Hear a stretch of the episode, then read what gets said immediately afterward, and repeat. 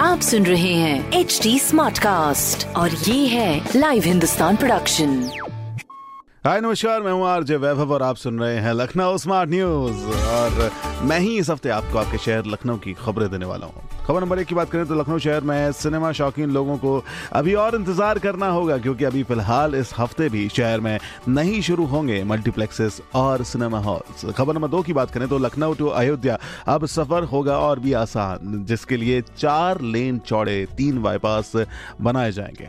खबर नंबर तीन की बात करें तो लखनऊ में बनेगी police and forensic science university. एक अगस्त को होम मिनिस्टर करेंगे शिलान्यास। ऐसी खबरों के लिए आप पढ़ सकते हैं हिंदुस्तान अखबार। कोई सवाल हो तो ज़रूर पूछेगा on Facebook Instagram and Twitter हमारा हैंडल है at the rate H T और ऐसे पॉडकास्ट सुनने के लिए log on to W W W dot H T